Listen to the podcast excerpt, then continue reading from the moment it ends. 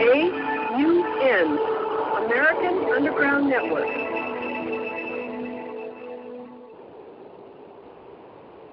The primary reason why the individual citizens of a country create a political structure is a subconscious wish or desire to perpetuate their own dependency relationship of childhood.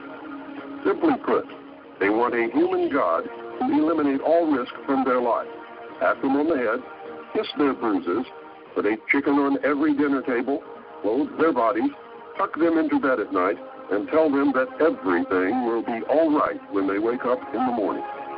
This public demand is incredible, for the human God, the politician, meets incredibility with incredibility by promising the world and delivering nothing. So who is the bigger liar, the public or the Godfather? All revolutions have been led by young people.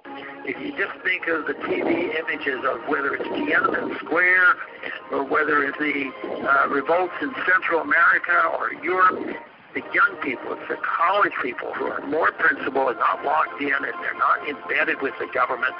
They are the ones who are concerned about the future because the future is theirs. My research has shown at this point that the future laid out for us may be just about impossible to change.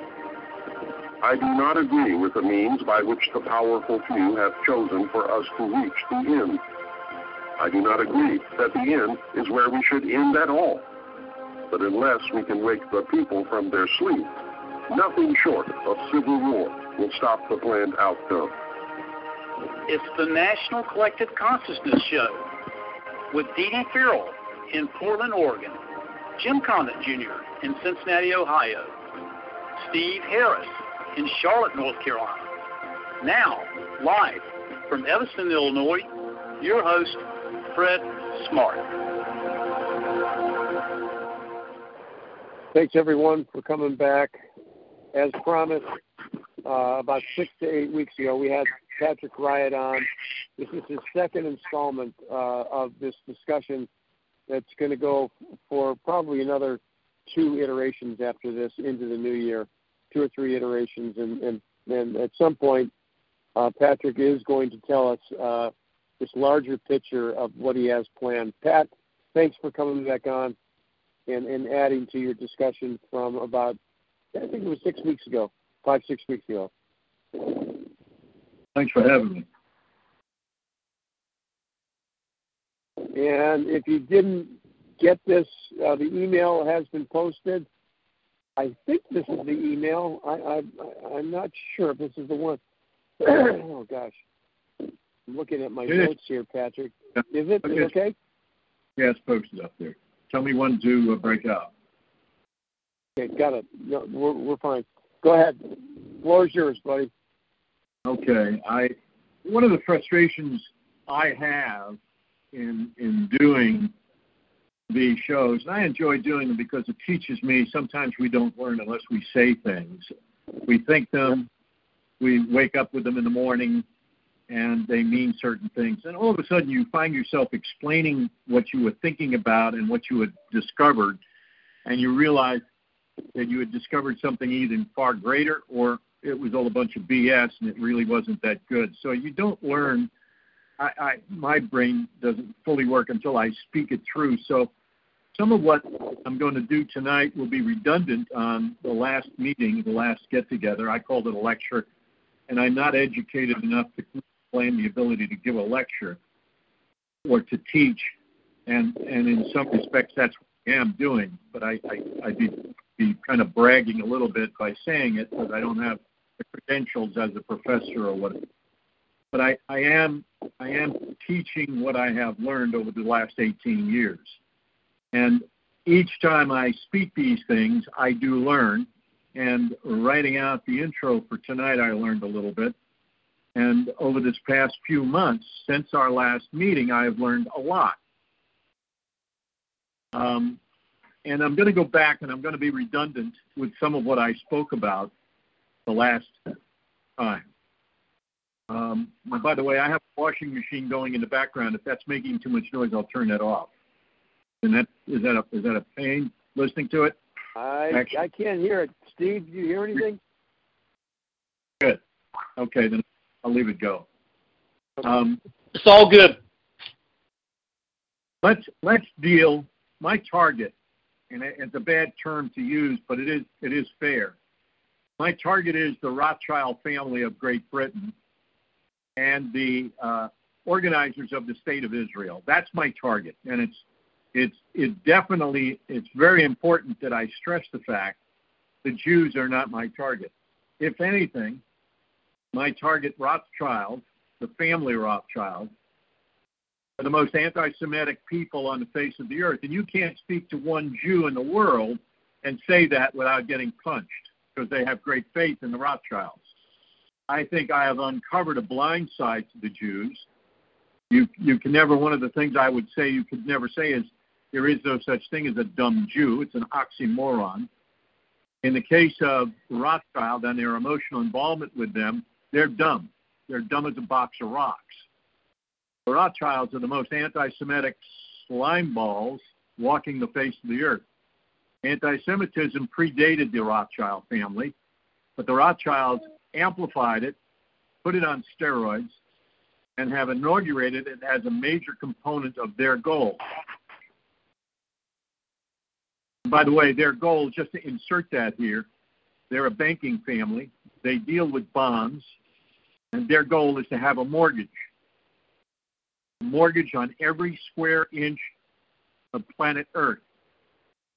That is their goal. That I can prove that as we go along. It's not going to be proven tonight.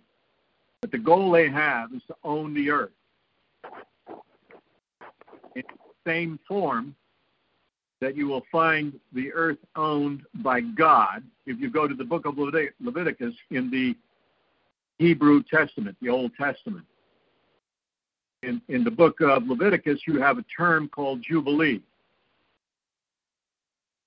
Jubilee has a meaning, has really three meanings. Jubilee means return of property to its rightful owner. Means the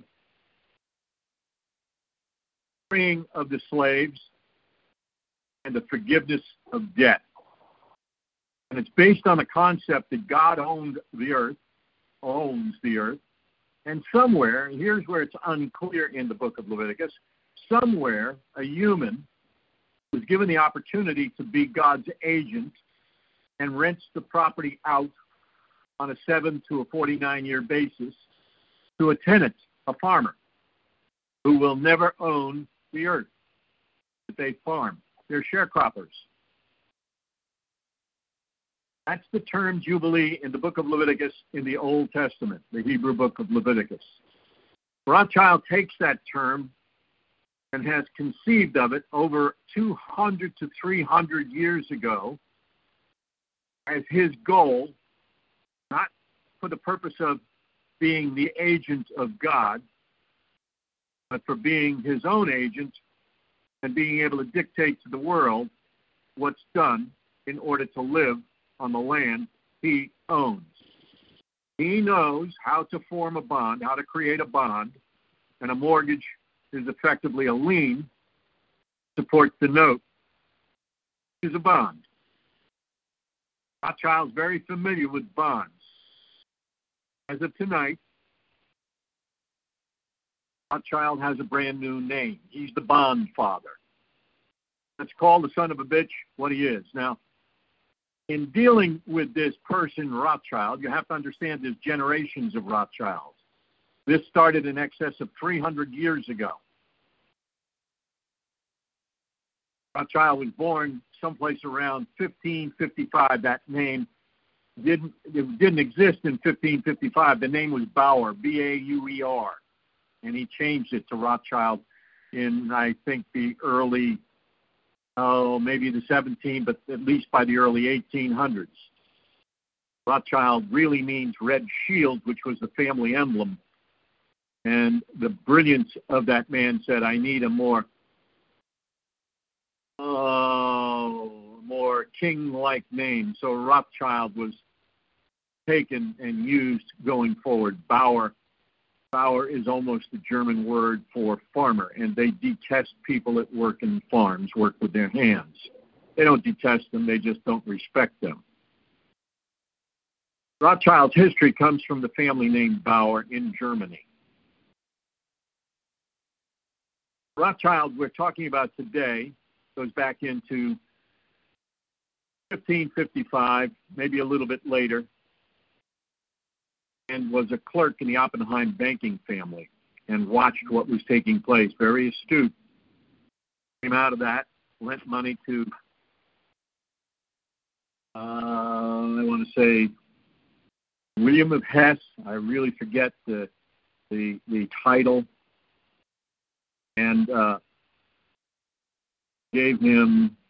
I want to. I'm trying to remember. It was uh, stamps, stamps or other memorabilia from previous cultures, and they took a liking to him. And then William of Hesse was sent from his kingdom, and he gave Rothschild, I think, about three million marks to hold because he trusted him. And he not only held them, he invested them against the agreement, but he made very, very much money. And that money was the basis for what Rothschild did going forward of 1555 into the 1700s. Rothschild, Rothschild lent money as a bank would lend money. But he lent money lent money specifically to kingdoms that were venial and broke after the kingdom suffered an incursion on their borders. Their sovereign borders were being threatened by a neighboring kingdom. Rothschild looked at this and he was lending money to these kingdoms to hire an army because the kingdoms didn't have a standing army. It wasn't something they did in those days. Unprotected, the kingdom would suffer and lose, and the king would be literally out of business if not beheaded.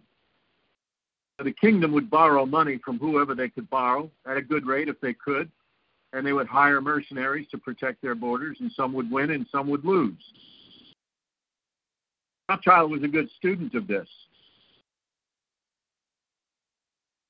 And he said, if I can cause conflicts artificially,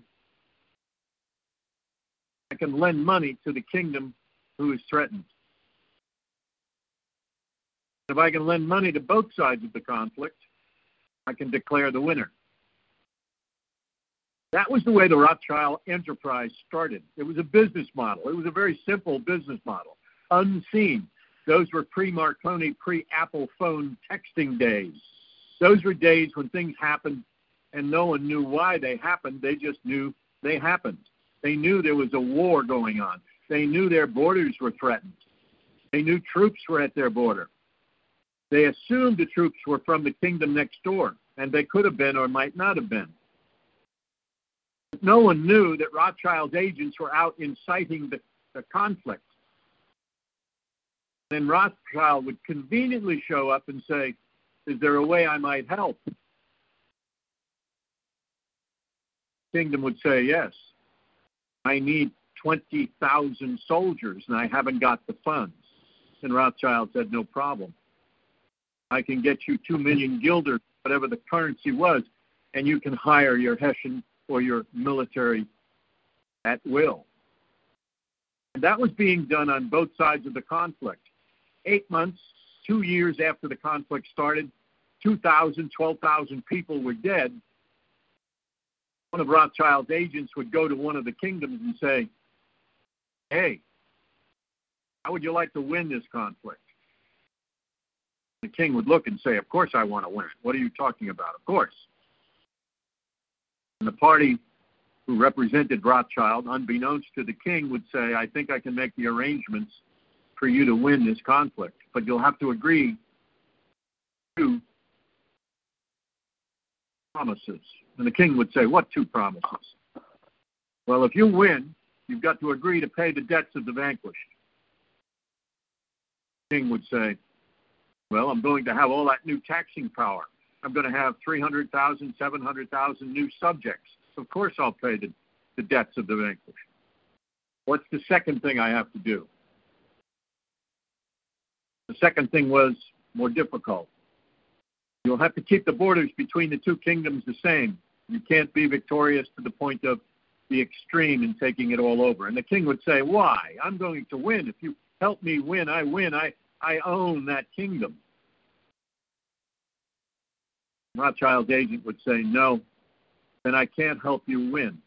You'll have to agree to leave their borders in touch and strike a, a peace deal between your neighbors show mercy and show that you're a compassionate leader.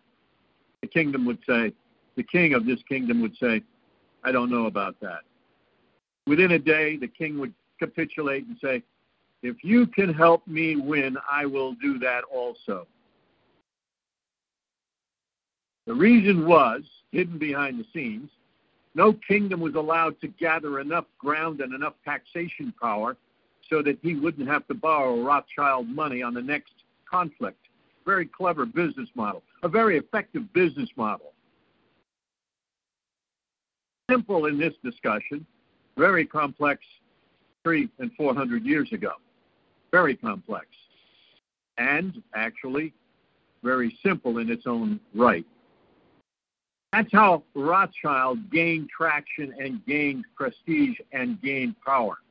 Was starting a war between two forces and stepping forward at the right time to lend money to the kingdoms. And then he would create the victor. He would create the vanquished.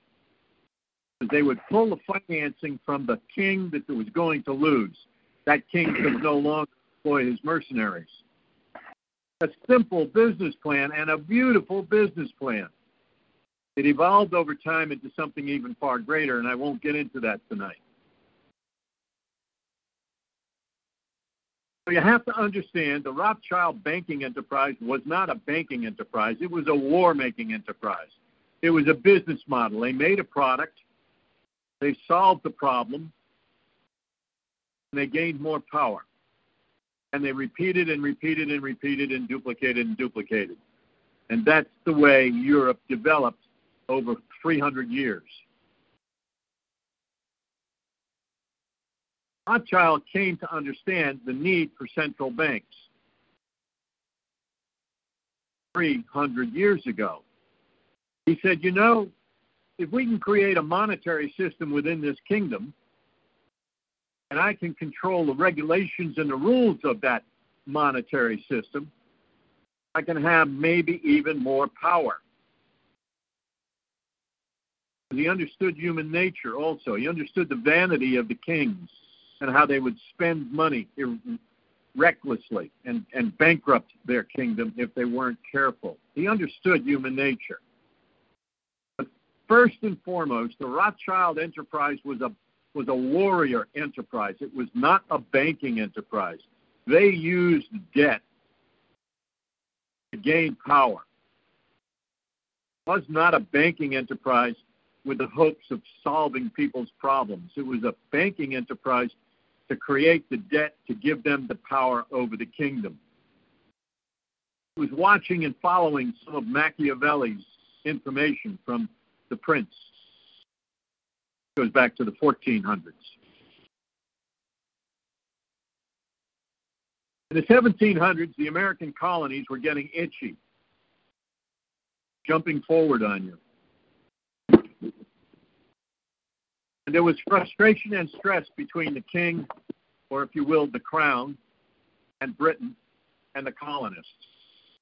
We were 3,000 miles away across the Atlantic Ocean, ships would come and go, redcoats would come and be stationed. We were still a growing country with more and more power. The king's lowering or lessening of ability to control us.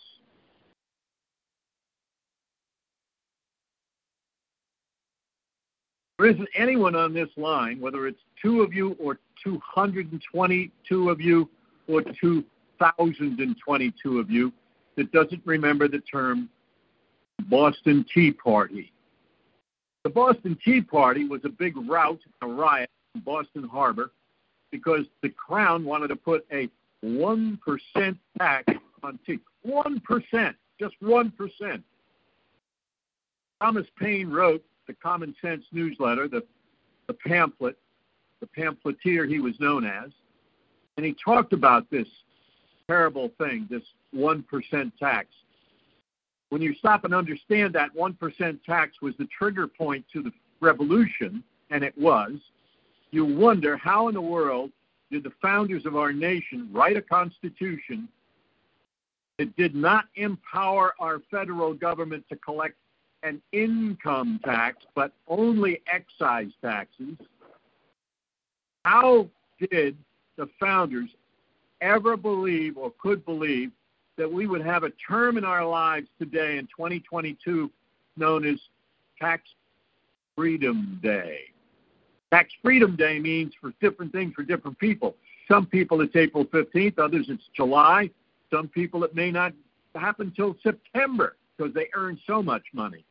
But they earn it, and it's income to them. It's their personal private property. Tax Freedom Day means you're working for the federal government from January until July or September, or on the average basis, January through the end of February into March. No one in the group of founders that wrote that Constitution, especially Thomas Paine, would have ever realized or accepted 20, 15, 35% taxation of your income. No one. We live it. We watch it. Excise taxes still exist anyhow. We still pay an income tax because we are manipulated. And my lecture this evening is not about the income tax. It is, however, about how Rothschild, over the centuries, impacted our nation, changed our laws with clever lawyers, and have us engaged not with the law, but the law of contracts. We have contracted with our federal government to pay that income tax. There is no law to pay an income tax, but we have been tricked into a contract, which is what you sign when you open a checking account. That's the deepest I'll go into that tonight. The law of contracts is fatal, but binds us to pay an income tax.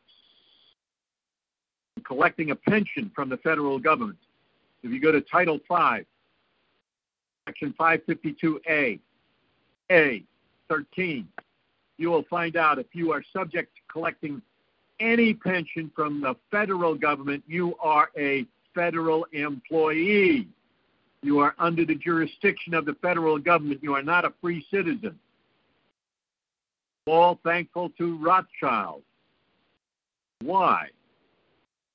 Rothschild instituted the Federal Reserve on December 23, 1913, here in the United States.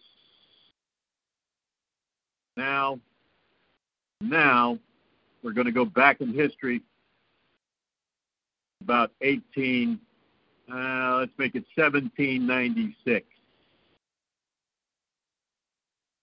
Remember so far, what I'm teaching here is Rothschild bankers are not bankers, they are war makers. They have all the appearances, they have all of the pertinences, everything that makes them look like bankers. They are not bankers. They start conflict. They'll never be seen. They will always be in the background nudging. N U D G I N G, nudging an elbow to the back of somebody who'll put the elbow to the back of someone else. But Rothschild or his warriors will never be seen in the front end of it. Until recently, we see them. Adam Schiff, Jerry Nadler, and so on and so on. But up until this last 10 to 12 years, you couldn't see a Rothschild soldier in the front lines. There would always be somebody not knowing they were doing Rothschild's bidding. Useful idiots. Nancy Pelosi, useful idiot, an ugly, hateful woman, Democrat. Let's go back to 1836. At the end of 1836, that was the termination Second Bank of the United States, the second attempt to have a central bank with a 20 year charter. The first one started in 1796. It ended in 1816. And they said, no, we won't renew the charter. And then before the year was out, they said, we do need a central bank. We need a bank. So they chartered a second bank of the United States for 20 years again in 1816. It came to an end in 1836.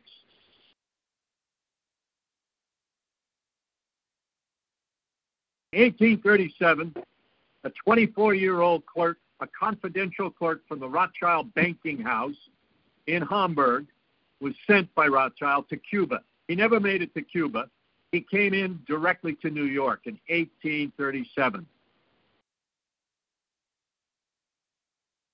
that point in time, we had one major political party. We had the Democratic Republican Party as formed by Thomas Jefferson. You had the Whigs, Tories, the minor parties, but you had one major party which was holding our country together, and that was the Democratic Republicans.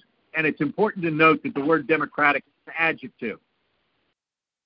The word Republicans is a noun. Because we are a republic. We're not a democracy. A major, major distinction from what we're being told today. We are not a democracy. We never were a democracy. We are not a democracy. And if we have Republican leadership with balls, we will never be a democracy. Democracies go bankrupt. We already have done that once. So, in 1837, a confidential, 24 year old confidential clerk from the House of Rothschild was sent to Cuba and landed in New York. His name was August Schoenberg.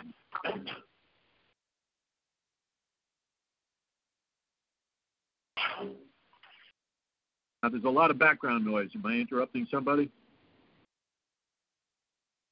If you could please uh, mute your phone, star six your phone, everyone, out of respect for our guest. Sorry about that, Ted. All right. Okay. I hear the noise and it is distracting. So, August Schoenberg arrived here in 1837, one year after the end of the charter of the Second Bank of the United States. And Rothschild was determined to have a central bank in the United States for a variety of reasons. He served the crown he was in Britain. He had sent five children to the five centers of Europe, to Naples, Paris. They were in Hamburg already. They had control of a fair amount of national debt in those locations. And wherever there was a conflict, unseen to anybody, Rothschild was involved in starting the conflict because the conflict would lead to the borrowing of money and the indebtedness of the government involved. Unseen in those days, known about today. I'm not telling you something that's not known about today. It's not known in great detail, but it's known. We had two attempts at a central bank. Both of them ended in the chartering of the banks. They ended, the charter ended in 1836 was the last charter, the second charter to end. In 1837, August Schoenberg shows up, not with a lot of money. But conveniently, we have a market problem a crash of our markets. And in a short period of time, young 24 year old August Schoenberg emerges a very wealthy individual because he played the market properly because whatever was happening to the market was being manipulated. Like we watch our markets today, they are manipulated. For the most part, they're let to run their own course, and at a point in time that they need to be manipulated, such as in 1929, they're manipulated. They were manipulated in 2007, starting in 1981 leading to the mortgage meltdown and 9 11. There's a great deal of knowledge and detail in that that I cannot go into right now. But our markets are manipulated, not on a day to day basis, but for the big things that happen. They are manipulated. And they're manipulated by very, very few people.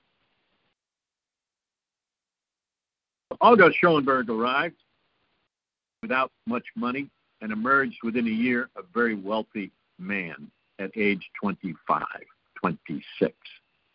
Very wealthy. There's a good story on Wikipedia about August Schoenberg, and some of it's true and most of it's bullshit. As Mr. Schoenberg went along and forward, funny things were happening. Slavery was becoming a major point of disagreement between what we call the North and the South. More importantly, what we call the United States government, the South. So he arrived in 1820, 1837, and by 1860, we're on the verge of what's called the Civil War.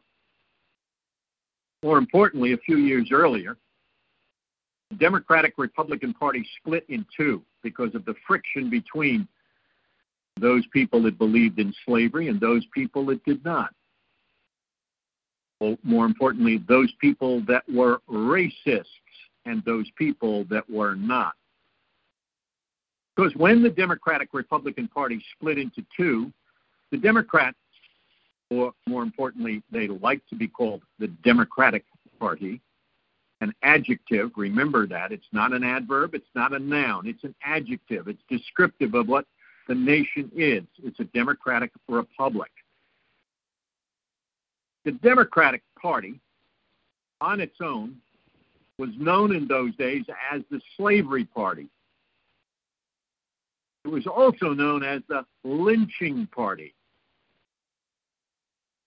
The Democratic Party membership created the Ku Klux Klan. They were racist through and through, right all the way through to Lyndon Baines Johnson, to Barack Obama, to Joe Biden today, and Nancy Pelosi, a good Catholic woman from Baltimore, now in San Francisco. Racist through and through. And it's unfortunate that today so many good people happen to be Democrats following party leadership, not understanding the racism that they are guilty of. And I will continue to educate you about those specifics. They are not theoretical, they are specifics. By 1860, Democratic Party had had two chairpersons, ceremonial, useless, no power. They were the chairperson of the Democratic Party, et cetera, et cetera, et cetera. Well, by 1860, don't you know it, but we have a third party chair, chairman, who becomes more than ceremonial, but quite effective and quite powerful in directing the Democratic Party. Name is August Schoenberg. He has then changed his name to August Belmont. He gentrified his name.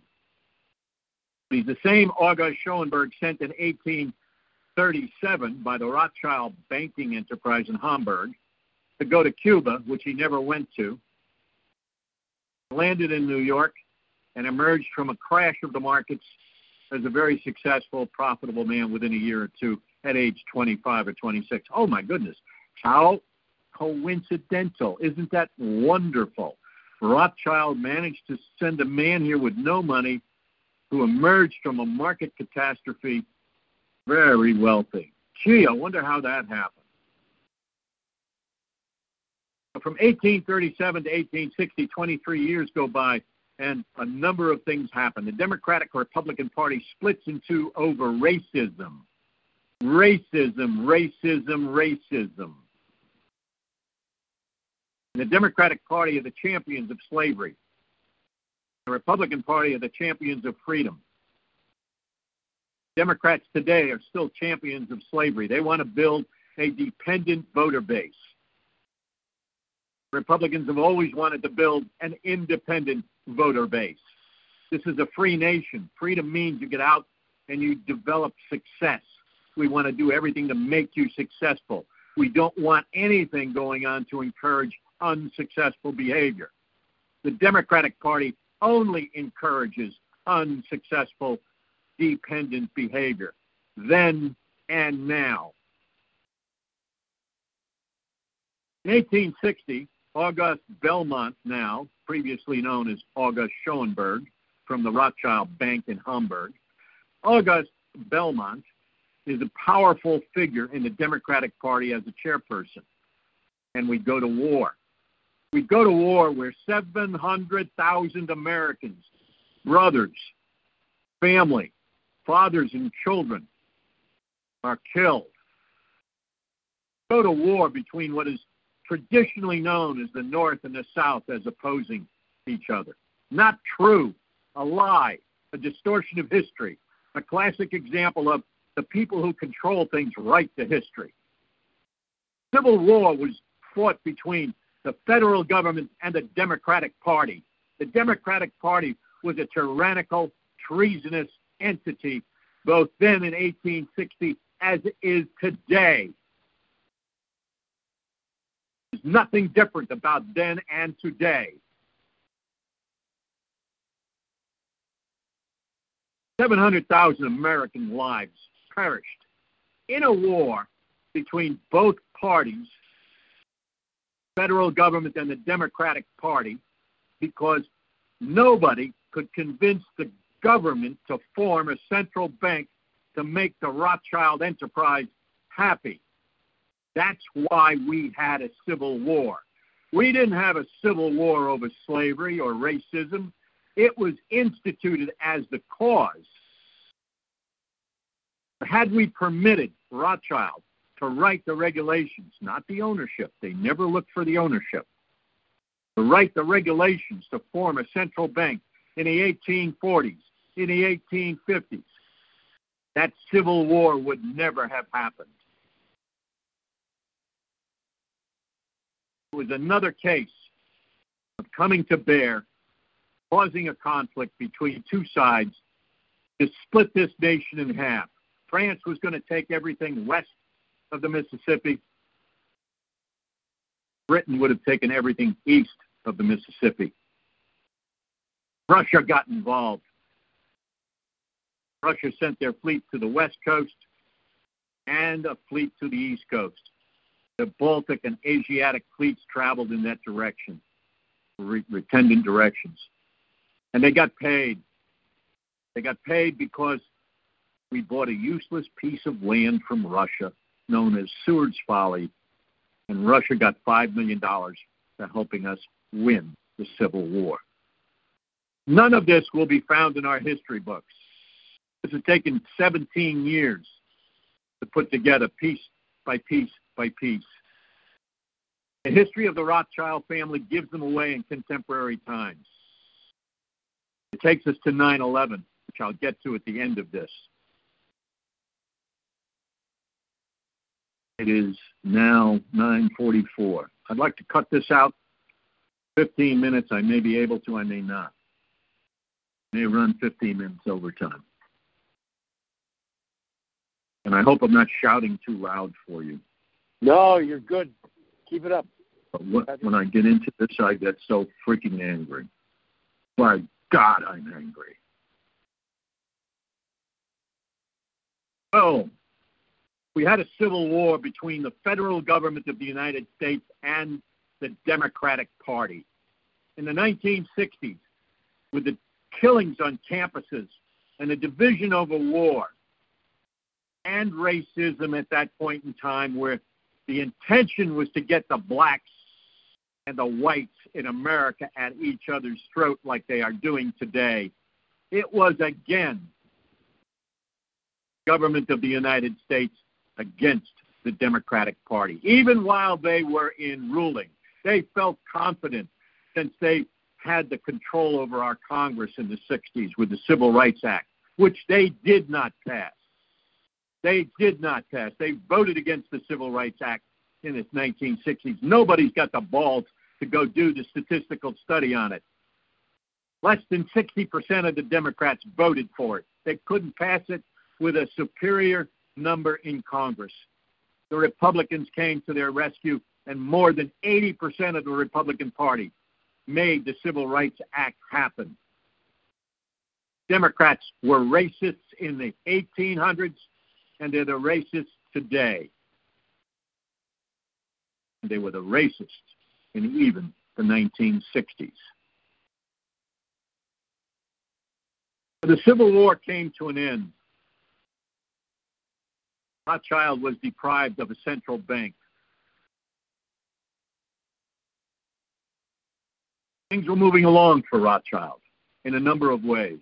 He had begun to infiltrate China in 1820, about the same time Marx was born. Communism didn't exist in 1820.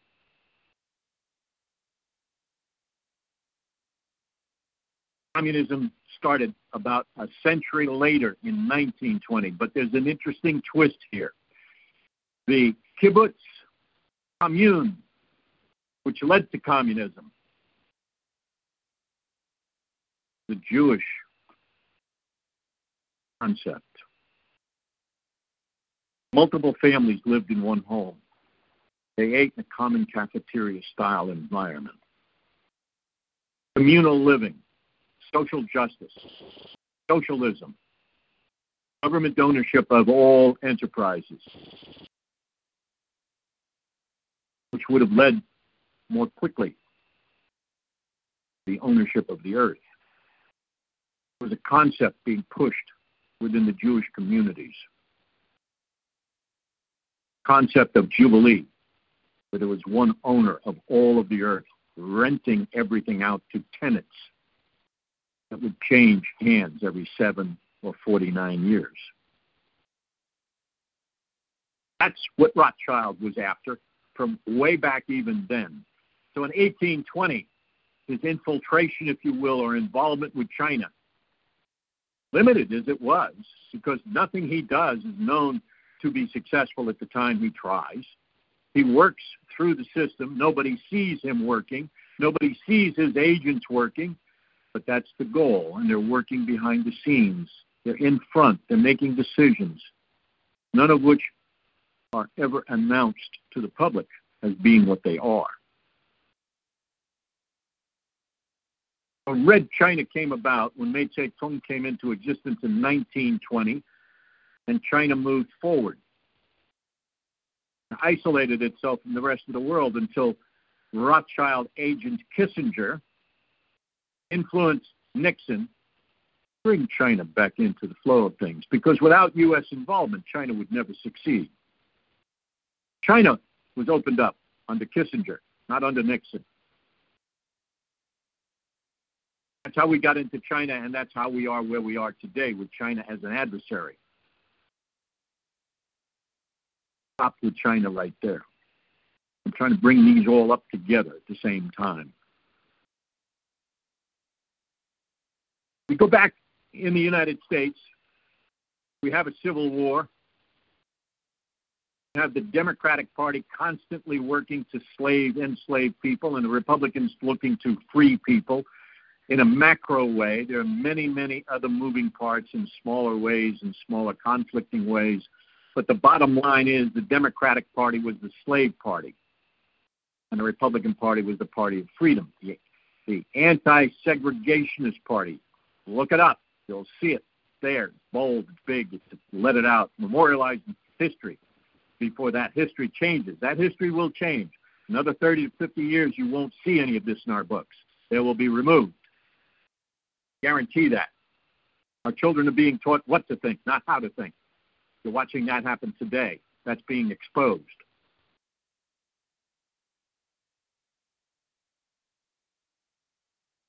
Well,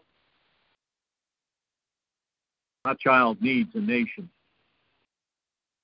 He needs his own independent sovereignty. Rothschild says, let's find where our roots are. Jesus Christ was a Jew. We're Jews. Here's where it gets difficult for me because I have great respect for the Jews just happens that this criminal syndicate happened to be all Jews. No different than the mafia are all Siciliano or Italians. The mafia wound up getting exposed in 1957 up in Joe Barbara's place in Appalachian, New York. Before 1957, Italians were all part of the mob. All of them, just like the Jews today, are decried and anti Semitism prevails. This is a syndicate, a sinister confederacy, if you will, of Jews. Or, as Winston Churchill noticed in the London Daily Herald of 1920, in an article he wrote called Bolshevism versus Zionism, he said, This is a sinister confederacy among the Jews. He didn't say a sinister confederacy of the Jews. He said among the Jews. He was perceptive. He was wrong in some of his assessments.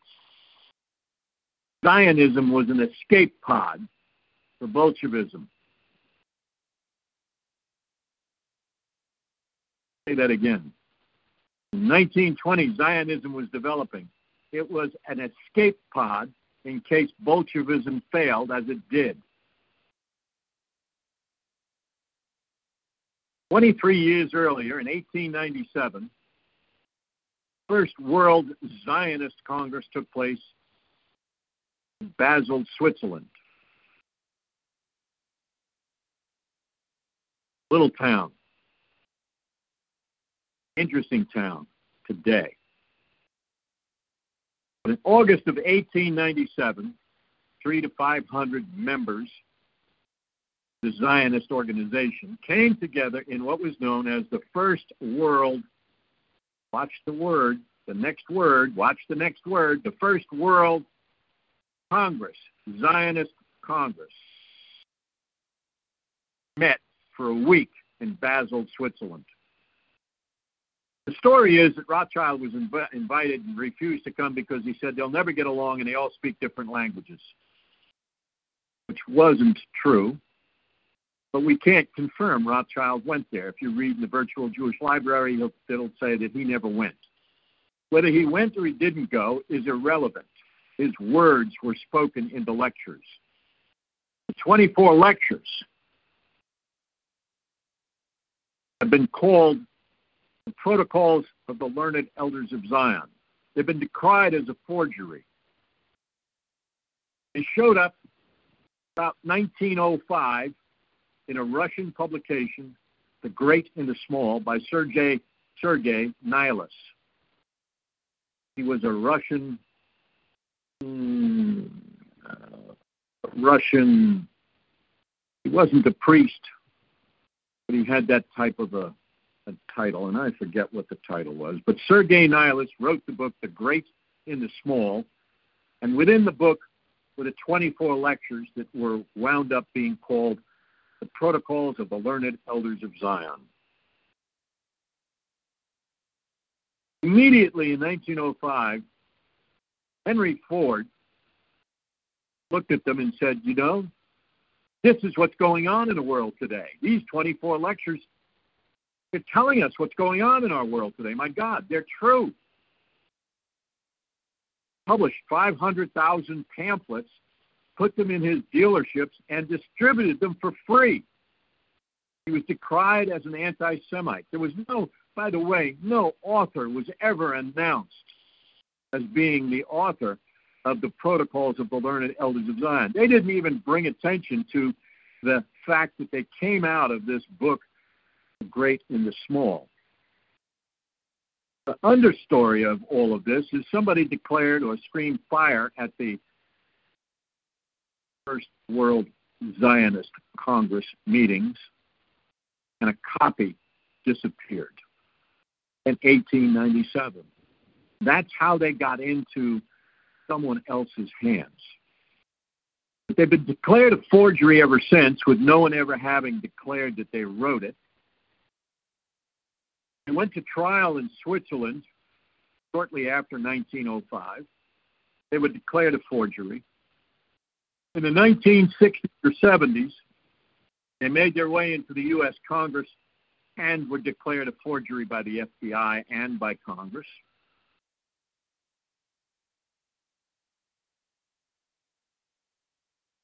And oddly enough, the past six years, they've been declared a forgery again, but for a different reason.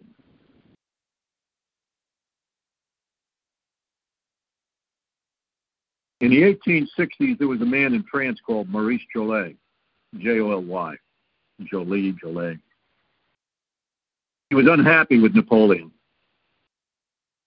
And he wrote a book in third person, and he called The Dialogues in Hell between Machiavelli and Montesquieu, two philosophers. And in the book, there are 24 dialogues. They talk about finance, they talk about politics, maneuverability, deception. That was done in 1868. It was printed in Belgium, and all the copies were allegedly seized before they could find their way into Paris or into France. And he was arrested and put in jail for 18 months. Maurice Joly went to jail for 18 months because he printed something offensive to the Napoleon of the time. That was 1868. Approximately five to seven years ago, the leaders of Zionism have declared that the protocols of the learned elders of Zion are a forgery and they, they were a copy of the dialogues in hell between Machiavelli and Montesquieu. And the new information being used or claimed by these Zionist leaders is absolutely accurate. That book, released in 1868, is in fact a template for the protocols of the learned elders of Zion and the 24 lectures as provided in 1897 at the First World Zionist Congress, because those those dialogues in hell produced an accurate template for how Rothschild viewed his ability to wage war going into the future. War is kinetic. War is damaging. It kills people. War destroys buildings. It destroys life. That's kinetic war. That's first generation, second generation, third generation warfare. In about the uh, 1970s or 1980s, a man by the name of William, I think, Went or Lent, came up with the phrase fourth generation warfare that was non kinetic. And then in the early 2000s, another man came up with the term fifth generation warfare, which was not kinetic at all, no demolition, no damage, but taking countries over by way of propaganda, finance, debt, all unseen, all weapons unseen to the population of the nation being taken over. Once we understand that the protocols of the learned elders of Zion are a template of the dialogues in hell between Machiavelli and Montesquieu, we know or suspect that Rothschild used them because he would have been able to get a copy as they were all confiscated coming into France. He would have easily been able to get a copy they were never distributed to the public at that time. And he looked at them and he said, You know, this is the way I am operating, and this is wonderful. And the protocols of the learned elders of Zion are, in fact, absolutely a forgery based upon that book as a template, except for one little thing. Mr. Rothschild created the template. He used it as a template. He created the, the protocols, and it's the protocol, the Rothschild protocols of fifth generation warfare, where you can control the press, you can control the government, where you can control the appetite in the public arena for sports and mislead through news and entertainment. All of that is in those 24 lectures. All of it. There's something else that the protocols of 1897 contained, Maurice Joly's 1868 book never contained. Talked about specifically guns of America and how they would be used to protect the interests of the party giving the lecture and how we defend Israel. In 1868, nobody knew about the guns of America and how it could protect Israel. But it gets even better.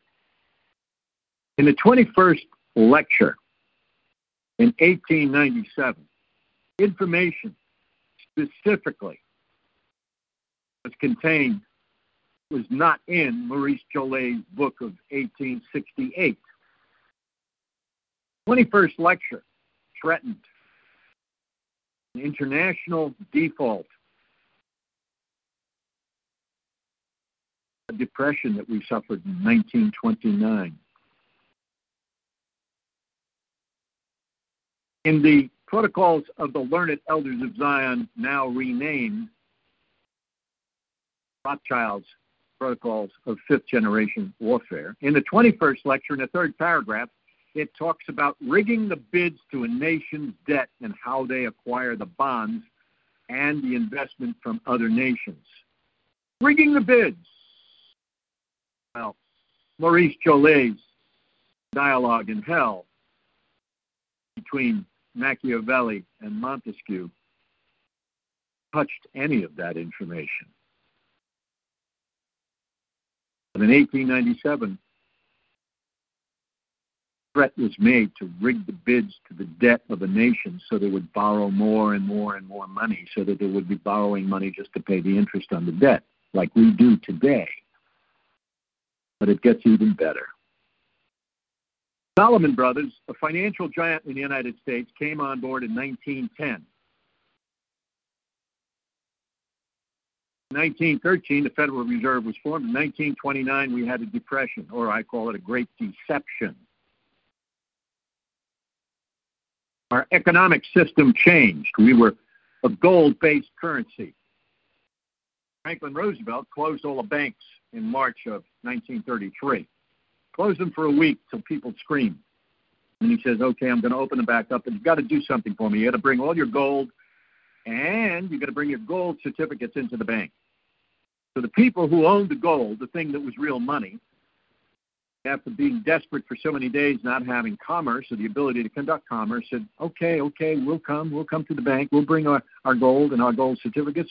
You're going to give us a new type of currency. That's okay. And they did. They got a new kind of currency. They got a Federal Reserve note, which was just the reverse. The public had the gold, and the government owed that gold to the public. When the public brought all their gold and their gold certificates into the banks. That was confiscated, and they would give them back Federal Reserve notes, which is a note of debt that the public owed on behalf of the government to the government's creditors. It was a reversal. It was a fraud. It was a day of poor communications. The public didn't know what was taking place. It was all spoken about in 1897 in Natty Rothschild's 21st lecture. Brought it to pass brought it to a head. His threat came through. But in 1897, he made a number of other threats. Let me read one for you. In the 10th lecture in 1897, Natty Rothschild's 10th lecture, the last paragraph says the following. And I read this for you the last time I spoke. And I'm going to paraphrase this a little bit. But you yourself perfectly well know that if it comes close to us being discovered, it will be indispensable for us to trouble all the countries of the world, their relationship with their government, as we are watching happen over this recent two years. It will be indispensable for us to trouble the people's relationship with their governments so as to utterly exhaust humanity with dissension, with hatred, struggle, envy. Here's where it gets real good. And even by the use of torture, by starvation, by the inoculation of diseases. by want, So that the non Jew see no other issue than to take refuge in our complete sovereignty in money and in all else. And the very last sentence says, But if we give the nations of the world a breathing space, the moment we long for is hardly likely ever to arrive. That was the last section of protocol number 10 as given by Natty Rothschild in August of 1897 in his 24 lectures of fifth dimension warfare. We are living in that man's or that family's environment today.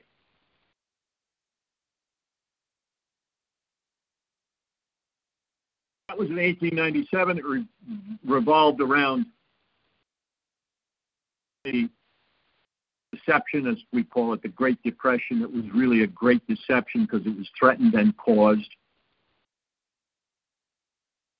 The Salomon Brothers in New York had been ringing the bids to the Federal Reserve debt for almost 50 to 70 years before they get caught. Actually, 1929, 19, uh, about 60 some odd years. They got caught. They got caught doing it in 1991. Salomon Brothers brings a different light on this because Salomon Brothers moved into what was known as Building 7, notorious Building 7 at 9 11. It was the third building to collapse with nothing hitting the building, and it collapsed at 5:21 in the afternoon after the two towers had been down seven hours. Building 7 was one of the reasons for 9/11, wasn't one of the results. It destroyed a century of evidence. And that's what Building 7 and 9 11 were partially about. 9 11 was done also to justify our involvement on Israel's behalf in the Middle East. It was designed to justify to the American people the use of our military to take down Iraq. The goal is to destroy Iran, the major threat to Israel still alive over in the Middle East. But they're patient. They can't be seen. Everything is done with the nudge, but the nudge is two and three people behind. Nudge to me is a good Yiddish word. Give them a nudge already. Don't don't let them just stand there. Give them a nudge. Don't tell them to move up. Ask her to marry him. Give them a nudge. That's what the nudge is. The nudge is used in our politics. We are a nation of useful idiots as long as we allow this to continue to happen. Is now 10.08. I'm going to wrap this up by 10.15, seven more minutes.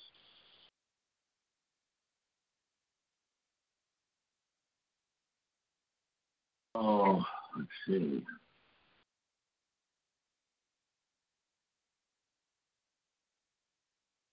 I think I'm going to end it there. Mr. Schoenberg. Awesome. Sorry? Everyone, you can type in August Schoenberg, S H O N B E R G, and he added the word Belmont. He changed his name, right, Patrick? He changed his name. He was a champion of the Democratic Party. He was a champion of slavery. And today's history is changing on him. He's looking now like he was advising the Rothschilds not to not to buy support the South. He cannot erase various cartoons that were written in those days the, the conflict there. They were absolutely on the side of the South promoting the Civil War. That Civil War was wow. not between the North and the South. It was between the United States and the Democratic Party, which had been split away by Rothschild's interference in our lives. Wow. I think you found something here, Patrick, it, it, it, to chew on. This is a big thing to digest and mull over and learn about our country's the true nature of our country's history. Man. The audio thing is wrapped tonight, guys, but uh, we will be adding to this when Patrick comes back after the new year. We won't be, next week will be our last show, everyone, and then we're off for two weeks and Patrick, uh, you can come back on, uh, say the second or third or fourth week in, in January. How about that? Works for me. I have no problem with that. Okay. And at Now, some point, um, we ought to compile these here. audio clips. Go ahead. Yeah, I was going to say, Fred, if anybody, I don't know if we have two people or 200 people out there, but if anybody knows somebody in government or Congress or in local government and they're not Jewish, not an anti Semitic statement, but they're not Jewish because a Jew will do everything they can to protect Rothschild. Rothschild is the reason for the Holocaust that syndicate of Jews within the Jewish population are an interesting criminal group. They're terrible. But if anybody knows somebody in government that's going to be home for the holidays and you want to steer them to this lecture, I would highly recommend it. Before you go, Patrick, do you want to uh, give us a teaser on at some point your your larger plans? You don't have to give it away tonight, but just a little tease. I can't. I, I can't do it until it's Okay. done or starts. Okay. And it'll start. It Sounds good. supposed to have started three weeks ago. Respect that. Respect that. Respect that. Okay. Uh, before we close tonight, uh, anybody out there a comment or a question for for Patrick, real quick, and then we'll do a I wrap. have a question. I have a question. This is Al Jordan. I have a question. How does Meyer Amschel figure into all of this? he was the father of the whole family going back into I think it was probably uh, they record him Meyer Amschel Bauer changed into Meyer Amschel von Rothschild, which is a bunch of bullshit. The name is Bauer, and he chose Rothschild as a as a as a, a symbolic a gesture towards the Red Shield. Uh, as you watch their information morph over the years, and I call it Morphopedia today, George Soros is a major contributor to, to Wikipedia, and Wikipedia I still find reliable, but it's becoming more reliable because I save what I see, and then I save it again, and I see the distinctions, the slight and subtle changes. But uh, Meyer Amschel Bauer, which would have been the original Rothschild, is, is uh, there's no way to distinguish him. He was just the he was the, the founder of the family and the beginning of a business template. That's all. Yeah, Yeah. the only reason I mentioned that is I read across his heirs in London on a repeated basis. Um, I'm sorry. Say uh, what's that? I said I said say that I ran broke up. I ran, I ran, I ran into them and repeatedly in London in the banking and insurance community. Um, and I ran into them again in New York, and they were all related. I mean, there's probably twenty or thirty of them, and they all and they were all they don't run the banks, they only own the banks. Kind of. Well, you have to be careful. uh, I, I'm not sure all the Rothschilds know of what the overall plan is. I think they do, um, but I think there are probably some that are never brought into the fold. And you have to have only Yeah. one as the leader. at the Time one of them's the titular head of the whole thing. Um, but they use the Mossad. Uh, if you look up look up Jacob Cohen, C O H E N, and Sayanim, S A Y I N E N I M, something like that, Sayanim, and he will instruct Right. you. He's a Jew. He's a good man. He's a Jew. He's in Morocco now, he's YouTube, and he'll tell you how the Mossad they can spread the word about getting somebody literally in an hour throughout the entire world. There will be bad press for a human being in California if they want to bring him down. They they they they, spread the word like in like like blood in the water for a shark. Jeffrey Epstein. Jeffrey Epstein is a is an operative to get the the goods for blackmailing certain people, the judges, if you will, Sure. and high people in high places. That's all part of the protocols. You'll see it in there in the fifth generation warfare. Uh, Jeffrey Epstein is uh, was one of the more effective higher up uh, blackmailing individuals. Uh, the woman in court right, Right. now, she knew this too. No, they're a brilliant, scheming group of people, and I think you have to be extremely careful. For all I know, you're Jewish. I don't know if you're Jewish, but the Jews are innocent even if they do know of what the Rothschild family does. Uh, it would be like being in a family with with a mob figure back in the in the 30s and 40s. Well, uh, Aunt Maria and, and cousin Tony might know about another cousin who was a bad guy. The fact that they knew about them and they protected them didn't make them bad people. So the Jews have got to take honor, take take ownership of this eventually, if they want to free themselves from anti-Semitism, because that has got to stop. The anti-Semitism's got to come to an end, and the only way for that to come to an end is to put the truth out there. Right. Uh, right. Uh, Patrick, uh, most of the Jews aren't Semitic, though; they're Khazars.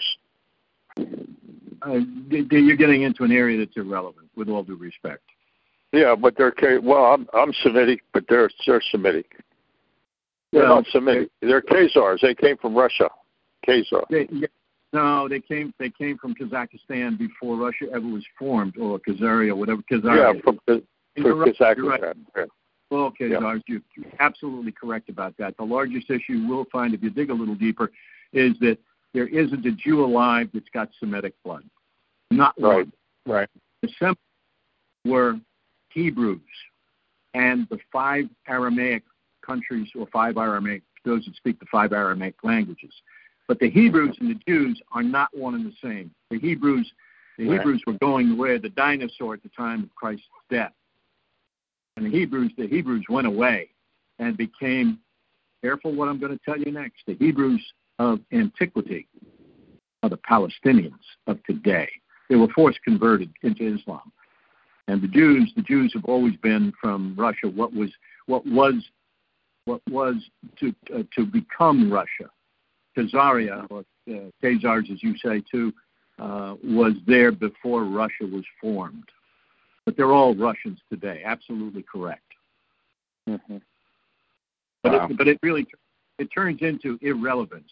Uh, a Jew, a Zionist, and an Israeli citizen in 2008 took a load off my shoulders, and he wrote a book. I had confirmed that the Jews and the Hebrews never came together. The Jews never, uh, the Hebrews never became the Jews. Never, never, never, never, never, never. And um, I said, how am I going to prove that? And in October that same year, that was around uh, probably Ash Wednesday. It was Ash Wednesday of, of 2005. And in October of 2005, Shlomo Sand wrote a book and he waited until he got tenure at the University of Tel Aviv. And the book's title is The Invention of the Jewish People. And his specialty was the creation of peoples throughout the world over the history of time. He's very well equipped. It's a very difficult book to read. But the invention of the Jewish people brings it to a head, and he tells the story. And he became an outcast. Um, you look him up S C H A S C H L O M O Sand S A N D or Z A N D, however you want to spell it and you'll find out a lot about him. Uh, there are heroes within the Jews, and uh, someday they'll look back and they'll say they are heroes. You got Henry Klein. You look him up. He talks about the, the, the destruction of the world by debt that these people, these Zionists, are doing. And I don't know if all of the Zionists are bad. The, the, the, the fantastic stealth that the Rothschild operation maintains, it's unbelievable. And the Mossad operates flawlessly throughout the world, very rarely with violence. And if the violence does show up, it's suicide. A Jew commits suicide. The first thing he's done, he's, he's impoverished if he speaks up. He no longer can make friends with money. That doesn't shut him up. He commits suicide. That's the history of what the Mossad does to Jews that speak up. Uh, no, Patrick. Oh, yeah. Excuse me. Do you think uh, you think Israel will form Greater Israel and take over Syria, Lebanon, and uh, Iraq, and all those countries? That's you think, a distraction. They're looking to have the United States of Israel. That's what they want, and that's yeah. only a stepping stone. Rothschild wants a mortgage on every piece of dirt in the world. Right now, he's looking at China and he's trying to decide which country he wants to make the victor. That's where we are today. He, they are in the middle of making a decision of bringing a war to the head and who should win. That's where we as a country are today. Scary as hell. Mm-hmm. Wow. wow. Patrick, thank you so much for this installment of, of, of this series of lectures that you promised us uh, installment number two tonight. I look forward to having you back uh, for the new year. Everyone, please uh, think long and hard. Uh, this information, uh, so well presented, rephrases, re, re, reshapes, or reframes, so to speak, uh, the, the understanding of how everything has been going in in, in, the, in global affairs. And our country is right in the middle of this vice that is uh, slowly turning like like a screw on on we the people. The the every average everyday people um, are are caught right in the middle. Um, Patrick, the comments you made about about the Civil War and, and the true nature of who was behind that. Uh, I've heard you say this before, but I think you really hit you, you you delivered that those comments very well tonight. It was very Thank enlightening. You. Thank you. Thank you. Appreciate it. Um, I, will leave you with one last thought too. Um, if anybody's sure. listening wants to do this, I would like someone to go try to open up a bank account. Use five dollars as a starter. Go in, sign the paperwork. If you can get copies of all the paperwork you sign, I want to talk about that. If the person at the bank says, uh, well, I, I can give you these copies, but that paper that you're signing over there, I can't give you a copy of it, but I need your signature. If you run into a ah. situation where a chartered bank in the United States, a federally chartered bank, will allow you to deposit money after you've signed the paperwork, but they won't give you copies of certain of the forms that you had to sign, I'd like to know about that and then I'm going to teach you something that will absolutely shake you to your core. okay. I got the teaser. Thank you, Patrick. Appreciate it. Good night, it. guys. Uh, everyone, next next week it'll be Bob Schultz and, and, and Happy Hanukkah. It'll be Bob Schultz, Karl Swenson, and Paul Nally. Uh, we're going to wrap up that, that grand jury information and presentation next week. So Thank you, Thank Steve you. and Dee Dee and everyone listening. Thanks, Al, for the comments, Sam for the comments. Patrick Wright will be back next year sometime. Thanks, Patrick. Thank God you. bless you. Happy New Year and Merry Thank you. To you. Thank you. Bye now. See you guys All next right. week. Night, Patrick. Good night. Bye. Good night. Good night. Night. Thanks, Steve. Yeah. We've been taken. Country's done. AUN, American Underground Network. Country's over. No hope for the country. We're done. Yep.